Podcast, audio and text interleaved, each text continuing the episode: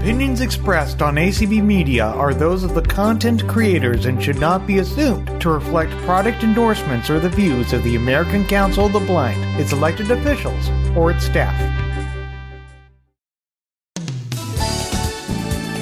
Hello, this is Dan Spoone, President of the American Council of the Blind. I just want to give a big hip hip hooray out there to our tremendous membership that does such a great job ACB Families, a warm, welcoming affiliate that's as close as your telephone. ACB Families meets on the first and third Sunday of each month by Zoom, and we're always talking about topics that touch families that are large or small, families with kids or grandparents, families just like yours and mine. Be part of our ACB family. Call 502 897 1472 or email allacbfamilies at gmail.com. Join me, Brian McKellen, on Speaking Out for the Blind. I interview blind newsmakers to inspire the population to go for their dreams. Speaking Out for the Blind airs Fridays at 8 p.m. Eastern on ACB Media 1.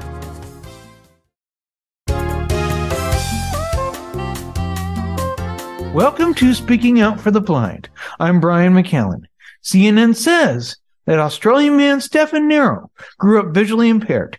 Steffan remembers struggling with constant anxiety. He got out of that anxiety after discovering visually impaired sports. One of those sports was cricket. Steffan continues to play cricket today, and he joins us to talk about his life being visually impaired and becoming an international athlete.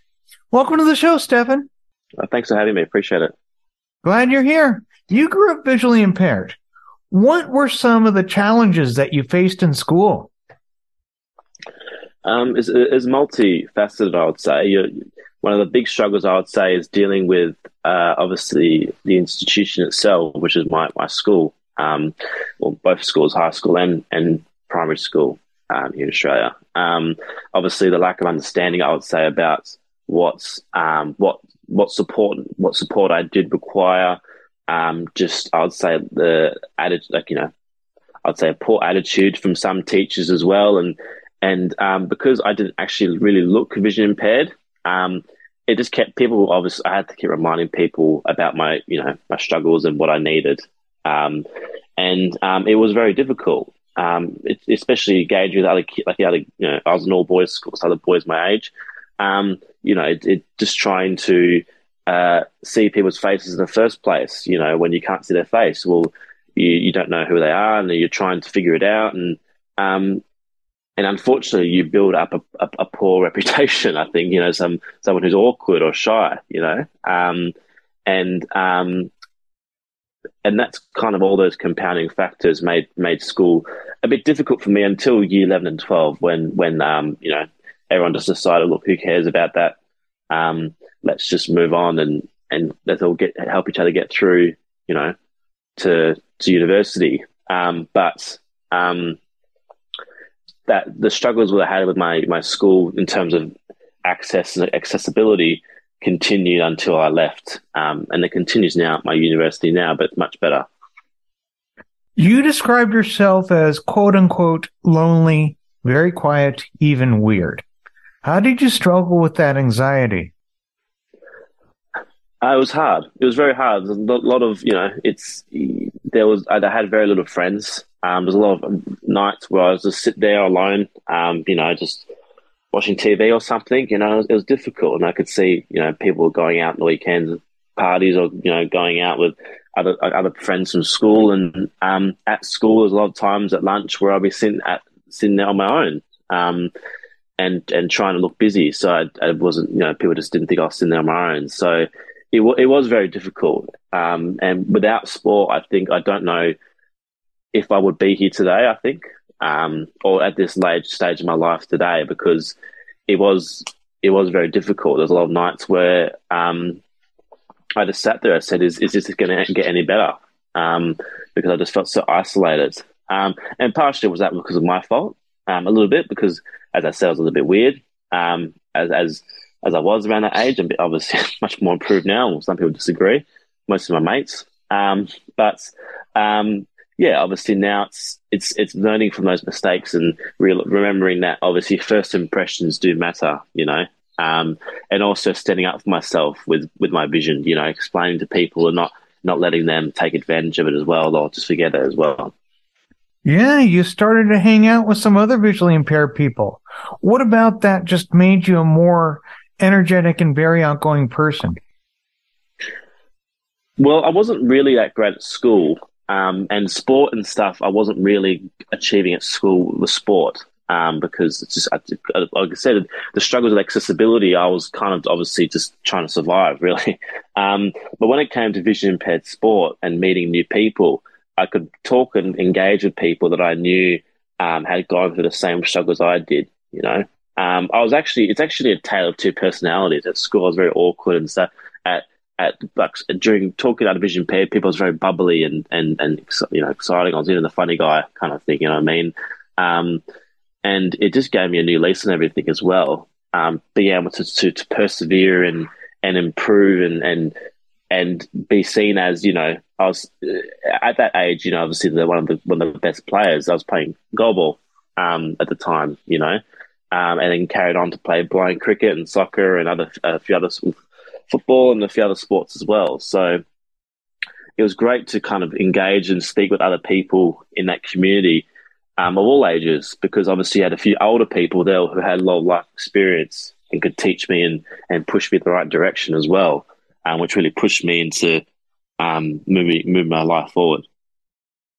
How did you first learn about blind cricket, and how did you speak out to get into it?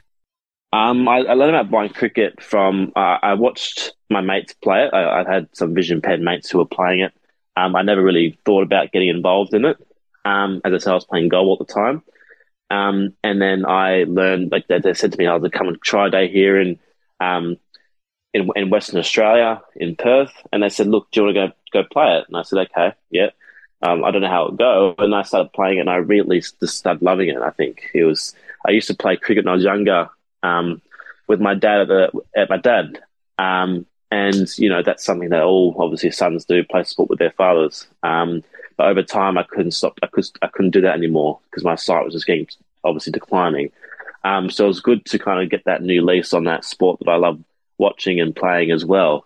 Um, and then the rest is history. And we went to New Zealand a few months later, um, an Australian training camp as well. And, and obviously from there, not without struggles um, cricket, but obviously that's the best part about it is it's it's persevering through it all.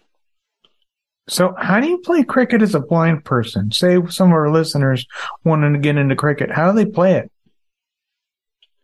Oh, so you obviously you have um, in terms of categories. So you have the B3, B2, B1. So B1 being fully blind, uh, B2 being uh, up to 5% vision, and B3 up to 10% vision, I would say. So um, obviously, when you have 11 players on a, on a cricket side, um, you have you usually have around four B1s, um, and then three B2s, and then four B3s as well. So obviously, you have a, a on the cricket field there's a, a, number of different categories of sight and different people involved. Um, so um, it's very similar to normal, like to, to conventional or to able body cricket. There's just a few key differences. So the ball we use, it's more plastic um, and it's bowled underarm. So um, and before um, the bowler um, bowls his delivery, he asks the batsman if they're ready, and they say yes. And then as he releases the ball in his stride, he has to say play. So obviously the batsman knows to some extent where it's coming from, or you know, where, not where it's coming from or when it's coming. Um, and um, so, for example, if you have 20 overs in the game, uh, B1s have to bowl at least eight of those overs. So um, they're obviously a key important part of the game. If you're if you have very good B1s, they they that you you'll most likely win the game. But if you have B1s who bowl a lot of extras, um, that that can typically mean that you will lose because it's just very hard. It's too hard to kind of maintain that and main, cover that kind of that those those runs. Um, but mostly the same. You got all the conventional modes, dismissal, all generally the same. LBW, wicket, a run out, caught, bowled, everything as well. It's just kind of the difference between the ball, the ball, and obviously the way it's just been played a little bit. So I so I'm visually impaired myself, and I if I was playing cricket, I would be B two or B three, right? Uh, yes, you would. Yeah. Okay. And um, so, how do you know if you've won a game of cricket? How do you know if you've won? Um, well, for example, if if you were on if we were on opposite teams, um, if your team batted first, um, and you know, you know, you batted first, you're you're hitting the ball first and running and everything um, you made 200 runs, for example, um, and then I batted second, and then you were, while I was batting, you were trying to bowl me out or stop me from making runs. Um, we made 190, um, then you would have won the game. But by restricting us in our 20 overs, um, but or if you bowl me out, so obviously you get 10 wickets, then that means that we're out, we're all out, and you win anyway as well. So um, yeah, cricket is a bit interesting when you explain it like that. But um, yeah, it'd be obviously the other way around. If I was if I was bowling first, if I bowled you out for twenty runs, for example, you know, or ten wickets for ten wickets all out your team, um, or I just restricted you on the twenty overs to fifty and I chased it down um, before my twenty overs are up, um, then that's how you would win the game, if it makes sense. That makes sense. Yes, it does. Who trained you in playing cricket? Did you have a special coach? A number of different people. Um, I, over the years, I've had many different coaches and stuff as well who have all been very good. I've learned different things from them. Um, I didn't make the, the Ashes team for 2015, 2016. So when England came here to play us in the Ashes series. Um, so I, I basically engaged with a coach and I trained for about a year, um, you know, a couple of times a week for a year. Um, and then that's how I made the corresponding squad to go to India for the World Cup. Um, so I'd say Luke Wimbridge, he's had a big impact on my career.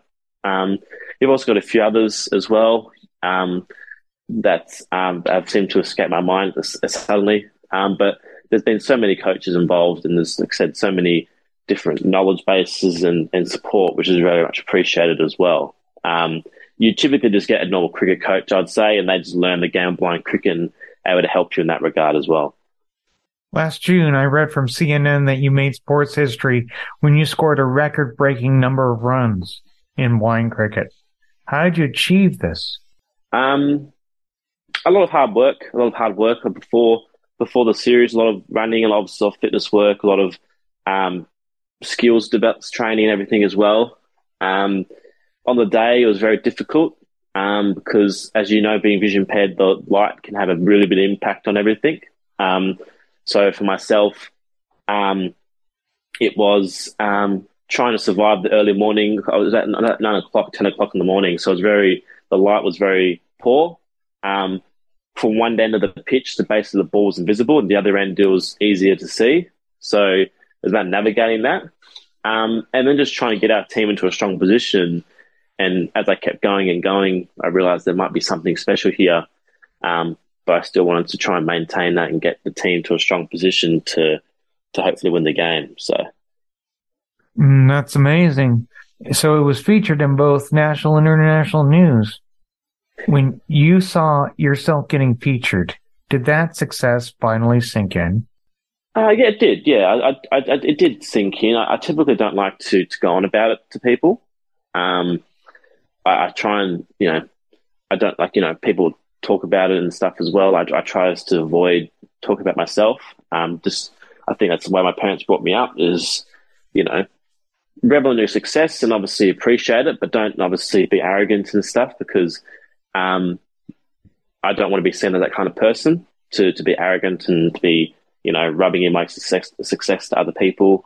Um, so for me, it, it, definitely has sunk in a little bit now.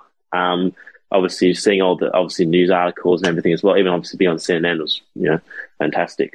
Um, when, when it did happen, I was all over the place. I was getting interviews, very a lot of interviews. I was on the mainstream networks here, which is very difficult for a vision impaired sport to be on the mainstream network, like the able, like the main, main, main media networks. Um, which was amazing, you know. And obviously, I had people from my high school or um, family members see me on TV and stuff as well. So it was definitely amazing to to re- to realize. Um, but like I said, typically I try to avoid talking about myself too much. sure. Um, but but I I, st- I still think you've done a great job. Let's talk a little bit about um, what are some of your uh, future cricket matches? Um, so we do have the World Cup coming up um, next week in India. Um, I, have unfortunately pulled out of that series for, for personal reasons. Um, but we do have our National Cricket Inclusion Championships in, in February, which is run by Cricket Australia um, which is basically our nationals. So obviously you got all the different states of Australia. We play against each other, and um, New South Wales has won the last three years. So hopefully we can continue that. Um, and then we have uh, the IBSA World Games, Blind World Games, which is in Birmingham next year. I believe there's a cricket aspect to that as well. Um, and apparently there are might be more at that cricket tournament. I think maybe a series against England. I don't know. Like uh, hopefully we'll see what happens. But um, that's kind of the future of what international of, of cricket at the moment. Um, because um, our, our, season typically ends in March. So obviously we're now in our, our season, 2022-2023 season, um, and it'll end about March. Um, and then obviously, you know, most of the international guys or the Australian guys will keep training for Birmingham as well with England. So that should be really interesting and really cool. Have you spoken with any other blind or visually impaired groups about your success? Um, well, I, I have t- a few friends in um, different sports, so obviously goalball and everything as well. Um, in terms of other vision impaired groups, I've, I've, you know spoken to a few about it, um, but um, yeah, it's a bit of an interesting situation. Too. I don't know if it's the same in where you are, but um, in Australia, it's in terms of vision impaired groups as well. Can, there's not a lot of communication between them at some, at some stages. Um, but in terms of what I've done, I've just spoken to a few different athletes in other sports. Um, and I've spoken to a few people from groups, but not specific groups specifically as well. So, um, you know, uh, a lot of the interest has mostly been from, um, you know, uh, mainstream and able-bodied networks and groups as well. So you let's talk about your vision. You were born with not one, but two visual impairments. First one being congenital nystagmus, and another one being achromatop- achromatopsia. Is that how I pronounce it? I believe so, yeah. Okay, achromatopsia. How did both eye diseases affect your vision? Well, it's interesting enough. I was only di- I was, only diagnosed with nystagmus when I was younger. Um, the the other diagnosis, um, which started with A, I can't obviously I'm not going to bother pronouncing it. um, that was actually very recent, um, but also provides a few reasons about why um, why obviously there's a few what's happening with my vision as well. Why I'm very perceptible to light and stuff as well, because obviously it's basically cone dystrophy, the um the, the other one as well. So it kind of makes a bit more sense now um, because there's very few people have just um, as a as a condition. Um, but um, yeah, it was it was very like I said, it was very interesting. Um, a lot of situations where I had to obviously change things up and make it more accessible for myself. So um, yeah, it's but also obviously trying to explain, get rid of that social stigma because when obviously with nystagmus as well, um, when I was very stressed or tired, um, my eyes would obviously you know go very hail like you know very you know all over the place as well. And I was trying to explain to people why that was occurring because people could see it, and uh, uh obviously it worried them a little bit. so trying to explain that to people and go, look, it's just part of my eye condition. Just you know, it's all good and stuff as well. So that's how I managed to get through it. So you're, you're struggling with um, focusing and. Um, You've also got that sensitivity to bright light. Um, do you have to wear like special sunglasses to get to to um, lessen that sensitivity? Because I know some blind people have to wear sunglasses all the time. Uh, typically, when it's very typically when I'm outside, I usually wear sunglasses. Um, so just obviously your conventional sunglasses when I play cricket, I usually have these uh, special kind of sun- sunglasses, which I a lot of the other guys wear. They're kind of like sports sunglasses, which are, bit, I would say, a bit better because obviously you're outside the field. It's um, you know, you have to manage different conditions of light. So, um, yeah, like that's kind of um, the way I have to deal with it as well. So, um, obviously, the special sunglasses when I play cricket, and obviously, just the, I would say normal sunglasses is what I'm just going out regularly. What sort of advice would you offer our listeners who want to play blind sports? Um, look, I think it, it, it's. I'm not saying it's not intimidating. It can, it can, be quite intimidating for people, especially if you don't have a sports background or anything. If people can can get, get quite worried or saying they might get injured or something. Um, I think that the blind sports is more just a competition or or a, a sport. It's a community, um, and it's really important to be a part of that community. I think um, there's obviously here in Australia as well, um, and I say across across across the world there's so many more opportunities now for different sports and different um, opportunities in terms of all, all those sports. Um, so, and there's so many different people and experiences to to revel in. Um, so, I think that people just you know just, just obviously just take the first step, just try it. If you don't like it, then that's fine. You move on to something else. Um, but there's always a trying is always the first step, and that's usually the hardest step. But trying and maintaining it will be obviously can be very positive and beneficial because you're involved in that community. Maybe even if you just play the sport socially, just have fun. You don't have to be competitive, but it's all about engaging and and and and, and liaising and um, connecting with more and more people which have a vision impairment as well as well. Um, it's important to build those social networks up as well. So I'll say for people just to try it. Um, and and to try and make it work, I would say. And if it doesn't work, then at least you know you tried and you can, you can move on to something else, you know, as well. It doesn't have to be sport, but it can, you know, sport has a powerful, um, is a powerful, you know, force in, in our society as well. So it's important to try and tap into that.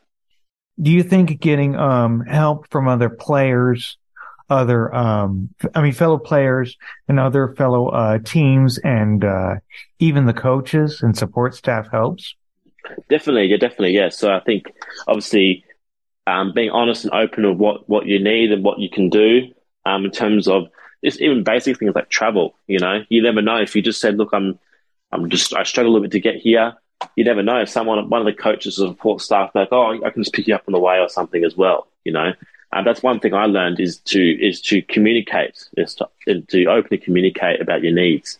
Um, you know, that, and that can be hard for people, and I, I, I do. It was hard for me, um, but you know, you, there are so many like you know, people are if you are open and honest with people, and just you know, um, and usually if they're involved in that kind of environment, they're usually obviously very you know, they're usually a good person, obviously because they're giving up their time to to coach or to to to run the sport.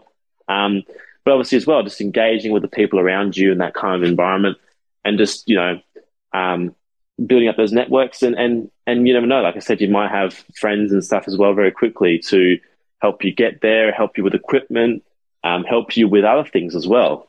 Um, maybe you have an issue in your work life or an education, you know, in terms of accessibility with your employer. Um, and maybe um, one of the other people involved, a player, a coach, or a support staff, maybe they've dealt, dealt, with that before. Um, and, you know, that they can, it's really, and they might have some advice for you. So um, it's all about just like communication and just, you know, and just engaging with these people because you never know what the what kind of result it could be. Steffan, you're an inspiration to us all. Thanks for coming on the show today. You're a great athlete. Thank you very much for having me. I appreciate it. Before we go, listeners, I welcome your comments on this program and just visit and like me on Facebook at Speaking Out for the Blind or follow me on Twitter at Speak Out Blind or Speak Out for the Blind. You can also check out my website, that's speakingoutfortheblind.weebly.com. More information on today's show is posted there. Just look under list of episodes and show news tab. In my show archive is at speaking-out-for-blind.pinecast.co.